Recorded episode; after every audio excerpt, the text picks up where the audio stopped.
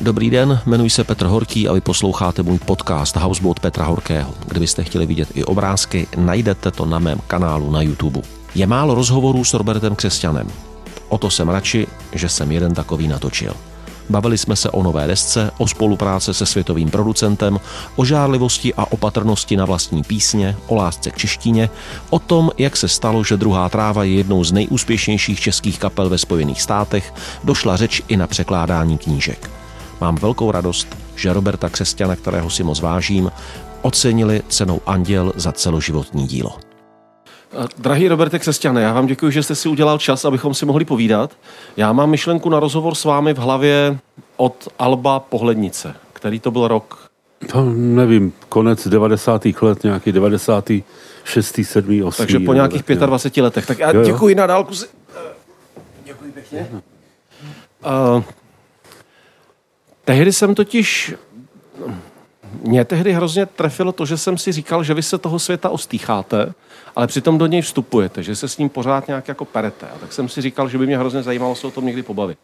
A když jsem teďka poslouchal album uh, díl první, tak jsem si říkal 30-letá kapela, bral jsem to do ruky a říkal jsem si 30-letá kapela, to bude určitě to samé jako vždycky a bude to dost dobrý, že to je to samé jako vždycky. Pustil jsem to, zvuk je úplně jiný.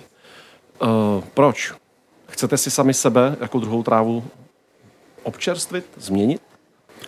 No rozhodně jsme se chtěli na naši hudbu, protože jsme eh, natočili, eh, natočili několik, eh, několik alb už a, a poznali jsme naši hudbu vlastně zevnitř, že jo? protože jsme si aranžovali všechno sami. Celou tu hudbu jsme vlastně Eh, formovali a tvořili sami, tak jsme se tentokrát chtěli podívat, eh, podívat na ní zvenku. Očima někoho jiného. My jsme měli už eh, producenta na minulém albu, to Američan. A tento Američan samozřejmě odvedl skvělou práci, a, ale protože to byl Američan, tak vlastně k ní přistupoval eh, z podobné pozice jako my. Jako, mm-hmm. jsme se, mhm. jako adepti, prostě Amerikány, že, no, prostě bejvali jsme. Tak eh, tentokrát, tentokrát to byl Brit a, a z úplně jiných hudebních končin a umožnil nám podívat se na hudbu, kterou hrajem úplně z jiného úhlu. On právě dělá pro kapely jako Moloko, pro úplně jiný, jiný žánr a bylo to fakt tak, že vy jste mu dali prostě svoje písničky v šánc a řekli jste dělej, co umíš. Eh, ne tak úplně, protože u některých, eh, u některých eh, těch coverů využil samozřejmě tvořil, ale využil původní aranž, kterou Eh, kterou jsme jim dali u některých. Dejme tomu z toho prvního dílu u tří, čtyř. Eh, některé nápady eh, využil, ale u některých skladeb prostě zapomněl na všechno, co slyšel a vrhl se na ně z úplně jiného hlediska. A to platí i o těch třech původních skladbách, které tam jsou, eh, ty, které jsem napsal já. Takže vy jste dal svoje skladby úplně v šanci. Ano. Já, já bych si vás promítal, jako že jste velmi jako uh, opatrný na ty svoje děti, na ty, na ty písničky a na ty skladby všechny a že jako je tam vymyšlené, jak to má přesně vypadat. No, to, no, to není pravda, že jsem na ně opatrný. Já, já jsem, já na ně nejsem opatrný uh-huh. a většinou ani nehrdý.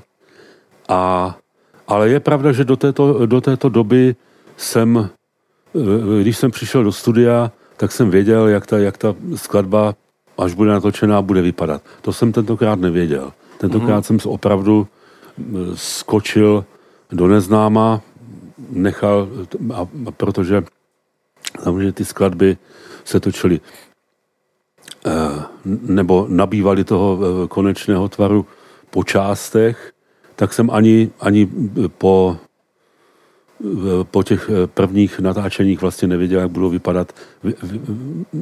Věděl jsem to až eh, při míchání, až prostě při tom, že bylo to dobrodružné. A nestalo se žádný, a, takhle ne, takhle jsem to nechtěl. Mnohokrát. Jo. Mnohokrát.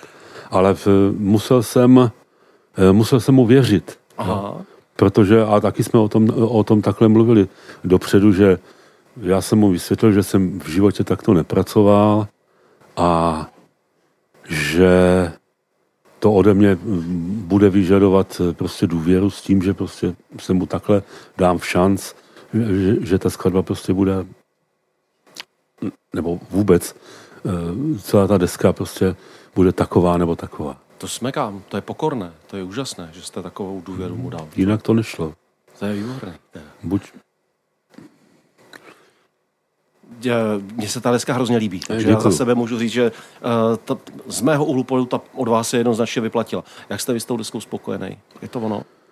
Já jsem, uh, jak, ne, že bych k ní pořád hledal cestu, ale pořád v ní nacházím něco, prostě uh, něco nového. Takže já jsem ještě vlastně, jsem samozřejmě spokojený, mám, mám z ní radost, ale ještě jsem k ní takový ten stoprocentní postoj ne, nezaujal. Takže každopádně se stalo teda tím pádem ten nový pohled na druhou trávu, nový, nový pohled na vlastní hudbu, to je toho důkaz. No, jasně. Jo. Když bych se vrátil na natáčení e, jiných dvou desek, jestli se nepletu v Nešvilu.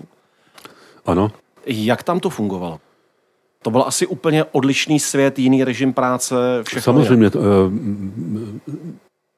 tady s Edím jsme pracovali tak, že že eh, skončil natáčení jedné skladby, rozmetalo se studio a Eddie začal, to je ten anglický, ano. Eddie Stevens, anglický producent, producent. a Eddie začal eh, studio, mikrofony, prostě polohy v bicích a já nevím, všeho vlastně stavět znovu. Ten zvuk začal na každou skladbu budovat úplně od začátku. I tím, kde rozmístil jaké I tím, kde, kde rozmístil jaké nástroje, kde je točil, kde dotáčel činely, já nevím, prostě veškeré ty věci vlastně začínal od začátku a tu skladbu měl v hlavě jenom on. Mm-hmm. Jo. Jen, jenom nám ukazoval prostě, nebo říkal, co by chtěl, pomáhala prostě a, a, a věci. Když to v Nešvilu, eh, to byl absolutně opačný eh, přístup k práci. Eh, my jsme byli tady zvyklí, že se přijede do studia, eh, půl dne se kecá se zvukaři a pomalu se to prostě staví a, a zkouší se zvuky, že jo, a, a takový. A když, když tedy všechno dobře jde a všechno funguje, tak odpoledne se eventuálně začne natáčet. Jo. Už něco. Jo. Kdežto eh, v Nešvilu eh, ve studiu Quad to bylo tak, že jsme přijeli, všechno bylo nachystáno. Mm-hmm. Já už jsem se těšil, že prostě přijdu a teď ještě si dám kafe a, a, a takovéhle věci, ale tam na, na každý nástroj prostě bylo vlastně už to všechno připraveno. Pánové si sedli, do 20 minut jsme točili. Do 20 minut? Jo. To je hustý. A za dva dny byly základy jedné, jedné desky hotové, protože prostě všechno fungovalo. Zvukaři, technici, všichni věděli prostě, o co jde. Samozřejmě eh, Steve Walsh, producent, taky, jo. Všechno bylo prostě připraveno, takže jsme jenom večer odjeli domů, naskoušeli jsme druhou část desky a druhý den jsme ji natočili zase. Jo. Takže tam to šlo takto rychle opravdu tak, jak se prostě točí, aby to bylo co nej, nejlevnější, že aby prostě takhle to, no. A, no, poslouchám. Eh, takže to, to, to jsou vlastně naprosto opačné přístupy k za natáčení. Těch, za těch 20 minut od toho, co člověk přijde a má začít hrát, no. to je strašně náročné jako na muzikanta se přepnout, přeladit, ponořit se do písničky. Já nevím, já, já, já jsem doteď hrdý na to, že že pánové obstáli. Já jsem tam vlastně nic nedělal, já jsem zpíval jenom pomocné, pomocné hlasy, tak aby prostě ta, písnička měla v jejich hlavách nějaký tvar. Jo. Ale, ale pánové, proto jsem na ně byl hrdý, že, že to zvládli, že prostě to zvládli jako američtí studioví profesionálové, prostě si, si sedli, uh, sedli před mikrofony, zahráli a, a to, to, to poprvé, na poprvé, na podruhé, na největší, prostě to bylo.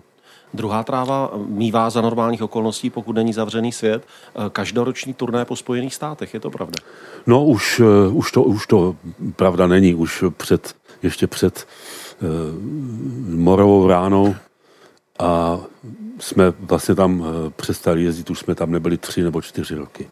Hmm. Ale, ale je pravda, že uh, přes 25 let jsme tam jezdili jednou až čtyřikrát ročně. A to vy tam nejezdíte jako předskokan nějaké americké kapely, že ne? Ne, jezdili jsme v, v těch nejslavnějších dobách.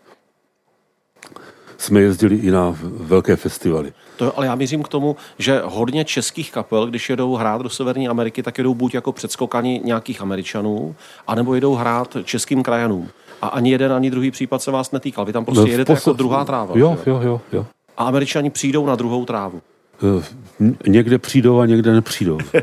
To podle toho, kde už máme jméno, nebo kde prostě samozřejmě i, i práce pořadatele, že jo, nebo mm, co udělá pro propagaci a, a takovéhle věci. Někde jsme si budovali eh, tu pozici několik let, někdy jsme měli štěstí, přišli hned a někdy jsme měli neštěstí a nepřišel nikdo taky, což se asi dvakrát nebo třikrát stalo. Hmm. Jmenujete se tam jako second grass nebo druhá ne, ne, ne, trava? druhá trava. A oni to šel druhá trava. Druhá, druhá trava. Druhá, druhá trava. To. Nebo druhas. Druhas. Uh, už někdy do dob komunismu zpátky si budu vybavovat spolupráci s americkými muzikanty, které si poutníci pozvali do Československa tehdejšího. To byl prazáklad toho fungování ve Spojených státech? No, já si myslím, že ne. Navíc to nebyli poutníci, kromě asi jednoho případu, eh, což byla výjimka. Myslím, že tehdy, eh, tehdy ty eh, americké kapely, asi mluvíte o Tonym Triškovi a přesně, o Skyline, přesně tak, ano. tak to byla iniciativa Roberta Brauna, uh-huh, uh-huh. ústeckého benžisty. Ale je pravda, že tehdy jsme se, tehdy jsme se seznámili a tehdy jsme poprvé čichli k jinému přístupu k muzice a vlastně k jinému přístupu k životu taky. A, ale e, tohle to e, nebyl ani ten impuls, ani jsme vlastně e, tohoto kontaktu tehdy nevyužili. Takže to, bylo... to byla úplně jiná cesta. Jaká? Bylo to, že v 91. roce jste vzali to první album a řekli jste, jedem do Ameriky, jdem to ukázat? No, myslím, že to nebylo v 91. asi ve 93. jestli se nemýlím, ale není to tak důležitý. Měli jsme kontakt přes, přes jednu českou novinářku, která se pohybovala v těchto kruzích, která nás, přes kterou jsme získali kontakt na, na IBMA, což bylo trade show Mezinárodní bluegrassové asociace, která tehdy začínala fungovat. A tam jsme přijeli, zaplatili jsme si, nechali jsme se to a, a, a začali se prodávat. To znamená prostě někam chodit, hrát, prostě tohleto, nechá, aby si nás někdo všimnul, což v mém případě byla naprosto slepá ulička, mm. protože já nejsem, nejsem takto stavěný a celou svou výchovou a mládím v komunismu prostě jsem byl vychován k naprosto opačnému přístupu, že? nebo donuc, no, vychován. A takže to pro nás nebylo zdaleka nic lehkého. Měli jsme štěstí, taky protože jsme byli exoti trošku, že jo. Čerstvě vyloupnutí z, z, haja, z jaha komunismu. Takže to všechno uměli jsme hrát, hráli jsme jinak než ostatní, což bylo důležité, jinak než američani, mhm, kteří tam mhm. hrajou. A měli jsme jiný zvuk a tak. Tak proto si nás všimli, proto nás pozvali na večírek, což byl ten nejdůležitější okamžik toho týdne. Eh, pozvali nás na, na večírek Bluegrass Unlimited, nejprestižnějšího bluegrassového časopisu tehdejšího a tam jsme teprve zaujali.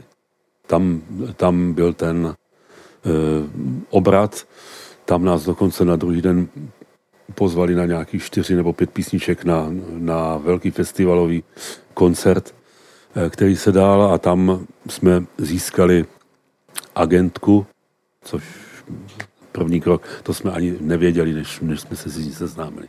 Získali jsme agentku a mohli jsme se začít domlouvat na koncertech na příští rok.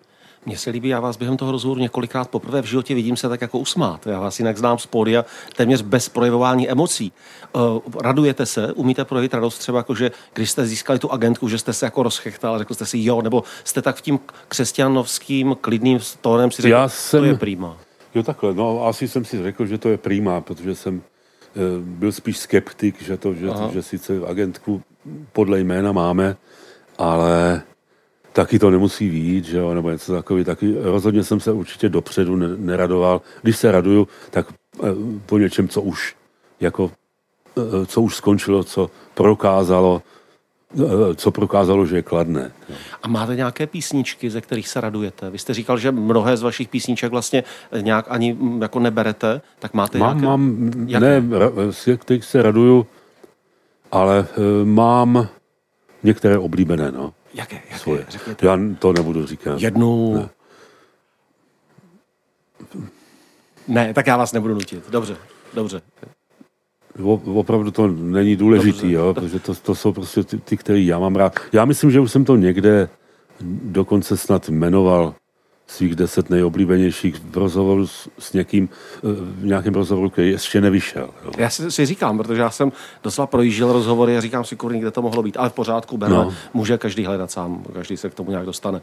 Děkuji za ten příběh s tím, jak se druhá tráva hm, prosazovala a až prosadila ve Spojených státech, protože si myslím, že to je hrozně důležitý vzkaz těch lidí, kteří by tam chtěli uspět z České republiky, je, myslím si, spousta ale málo kdo tuší, jak se ta cesta prošlapává a taky, že, že se to prostě nestane Já si samo. myslím, že spousta lidí už to ví, jo, že to je, je to zkušenost eh, stará 30 let eh, a ještě ke všemu z doby, eh, kdy hm, celá politická situace, světová situace byla úplně jiná. Hmm, ale moc těch následovníků nemáte, že bych si řekl, že tam Já si myslím, že tam, že tam bylo spoustu, že my jsme měli štěstí v tom, že jsme byli první a že jsme byli jiní. Jo. Uh-huh, uh-huh. Dobře, já to beru jako projev no, skromnosti. No. Dobře, dobře, dobře. Uh, moc se mně líbí uh, vaše úcta k češtině. Uh, mám rád uh, lidi, kteří dodržují uh, přízvuk na první slabice, takže písničkové texty ne, skutečně uh, pár, pár momentů v, když, když... u Emily Dickinsonové. Tam je pár momentů, kde, kde, kde máte trošičku posunutý přízvuk, jinak no, všude to dodržujete velmi svědomitě. Jako snažím se samozřejmě, protože je to přirozený, ale když když eh, nevím, jak z toho ven, nebo prostě to slovo, eh, který použiju, ale eh, který padne na, nějaký, na nějakou nepřízvučnou dobu, tak, a, ale je mi ho líto, jak vždycky říkal Jan Vyčítal že když mě toho slova líto, no tak to prostě přehodím. No. Ta... Ale takže, takže někdy, někdy se bohužel takto zpronevěřím češtině. Ono, ale, ale snažím se to nedělat. No. A ono to někdy krásně zafunguje. Poslední písnička na právě albu eh, vycházející z poezie Emily Dickinsonové, ta úplně poslední písnička, propadali jsme se níž a níž. Tam jsem si říkal, jak se to tam vejde, celý ten text, ale naopak mě to tím pádem utkvělo v hlavě a já si to zpívám mnohdy při řízení, že mi to najdu samovitane a, a, a je to tam. To mě já nenapadlo. Teď, teď když si to taky, je, je to opravdu přirozený. Ale tehdy mě to připadalo takový, jako že to zní vlastně zajímavě. Vůbec jsem nepřemýšlel o tom, eh, o tom, co je tam špatně nebo dobře. No ne, a, a právě to funguje. To jo, opravdu jo, jo. funguje a, a je to tam okamžitě, to si sedne a člověk to má v hlavě a, a, a, a má z toho radost. Není to jako u spousty písniček, kde mi to štve, chci se toho zbavit. Uh, jak to vnímáte, když překládáte knihu? Když jste překládal třeba, já vím, Eastlakea z angličtiny do češtiny, vnímáte i tam tu odpovědnost k tomu jazyku? Určitě ano. To... No rozhodně. No, Snažím se, protože jsem už, už nepřekládám, ale, ale protože jsem byl překladatel amatér, tak jsem se k, k těm překladů musel stavět stavět eh, nějak z pozice pocitu, z pozice, protože eh, teoretické znalosti jsem neměl, že? takže z pocitu vkusu a prostě tak nějak, že to, co vnímám z té angličtiny, to, jak tomu rozumím, když to čtu anglicky, takže to budu schopný vyjádřit vlastně stejně v češtině, no, tak nějak. Nevím, jak, se, jak, jak to jinak jo, říct, jo, protože, jo, v pohodě, v pohodě. protože to opravdu byla, byla hra s pocity, no. Mm-hmm, mými. Eh, když si vezmu zrovna třeba toho Eastlakea, umírali jsme v bambusu, no. tak to je, uh, to je knížka o určité marnosti, o určitý, mně, mně to připadá, o, o, o hledání nějakého smyslu, nějakého významu toho, kde, kde se člověk bere, proč tady je. A já jsem se najednou říkal, že toto hodně cítím i ve vašich písničkách. A ještě, že mě přijde, zase toto je právě jenom dohad a zajímá mě ta vaše reakce, že se ve vašich písničkách objevuje vlastně tak jako latentně, tak jako nezmiňovaná sebeúcta. Jako jak hledat úctu sám k sobě, jak hledat vážnost sám k sobě v tom světě. Rozhodně, to je, díky, to je pěkný téma na, na, na písničku Sebeúcta, to jsem ještě nebyl. To bych, to bych mohl udělat na díl druhý ještě. No, no já si myslím, že... Uh, já jsem...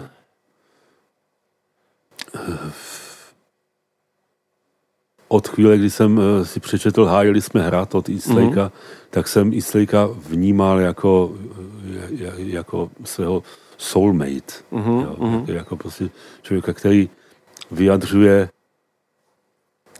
to, vyjadřuje jak téma, tak i formu toho, eh, formu toho vyjádření takovou, jakou bych si představoval, kdybych byl tak schopný, jako, nebo kdybych, to, eh, kdybych eh, byl schopný s tím přijít sám. Jo. Takže já jsem, jestli, jestli mě ovlivnil, určitě mě ovlivnil mm.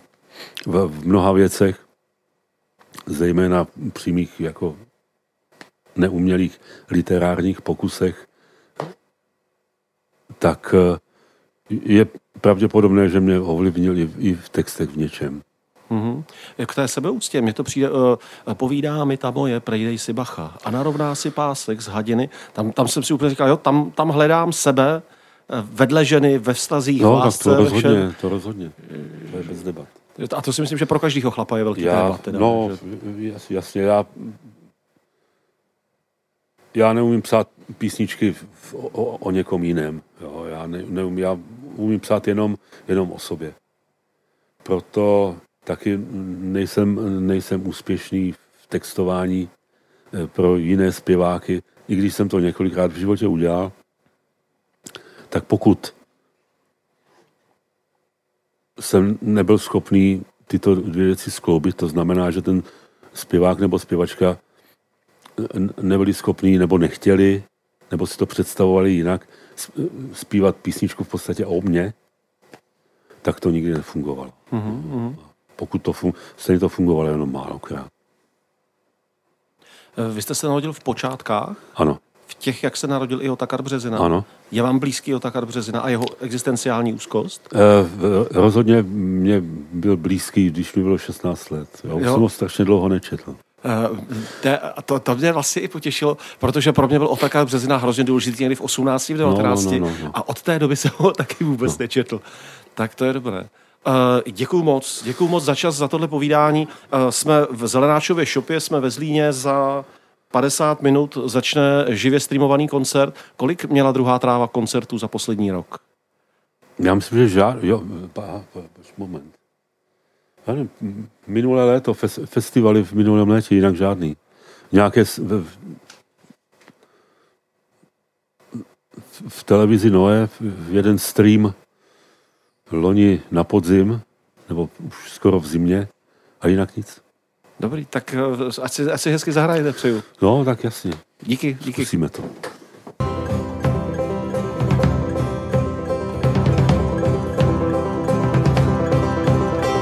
Vzpomněl jsem si na řadu snů, kde nic nemá rytmus a řád. kde si všechno jenom mlíže staré rány a dělá to už na pořád. Nebyly v tom žádné konkrétnosti, jako ve snu plném predátorů. Žádná věda, žádné složitosti, jen jsem si vzpomněl na řadu snů. Vzpomněl jsem si na řadu snů, kde čas letí o sféru výš a kde nikde nejsou okna ani dveře. Kromě těch, které neuvidíš, nebyly v tom žádné spojitosti, vůbec nic pro záři reflektorů.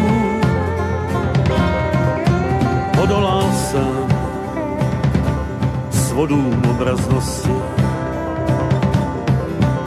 jen jsem si vzpomněl na řadu snů. Snů, kde je život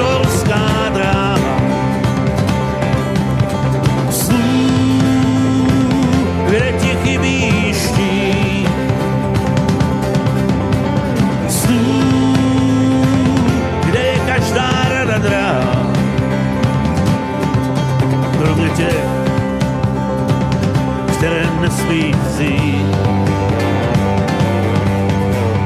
V jednom prostě hořela čísla. V jiném jsem zas neměl co říct. V jednom jsem jen běžel a v další jsem stoupal a dál už nic víc.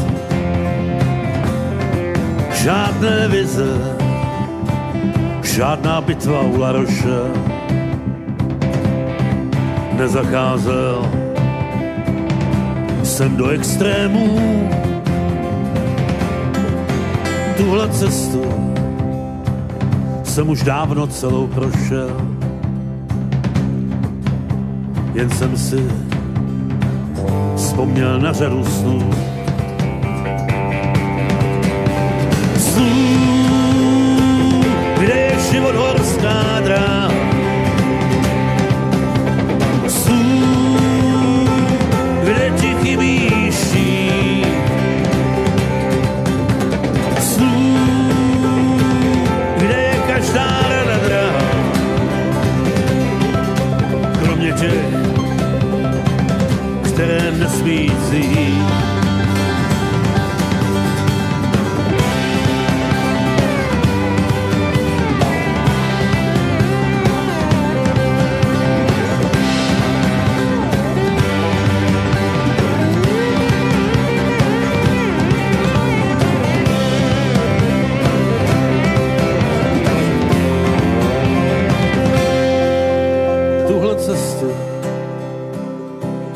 dávno celou prošel. Jen jsem si vzpomněl na řadu snů. Jen jsem si vzpomněl na řadu snů.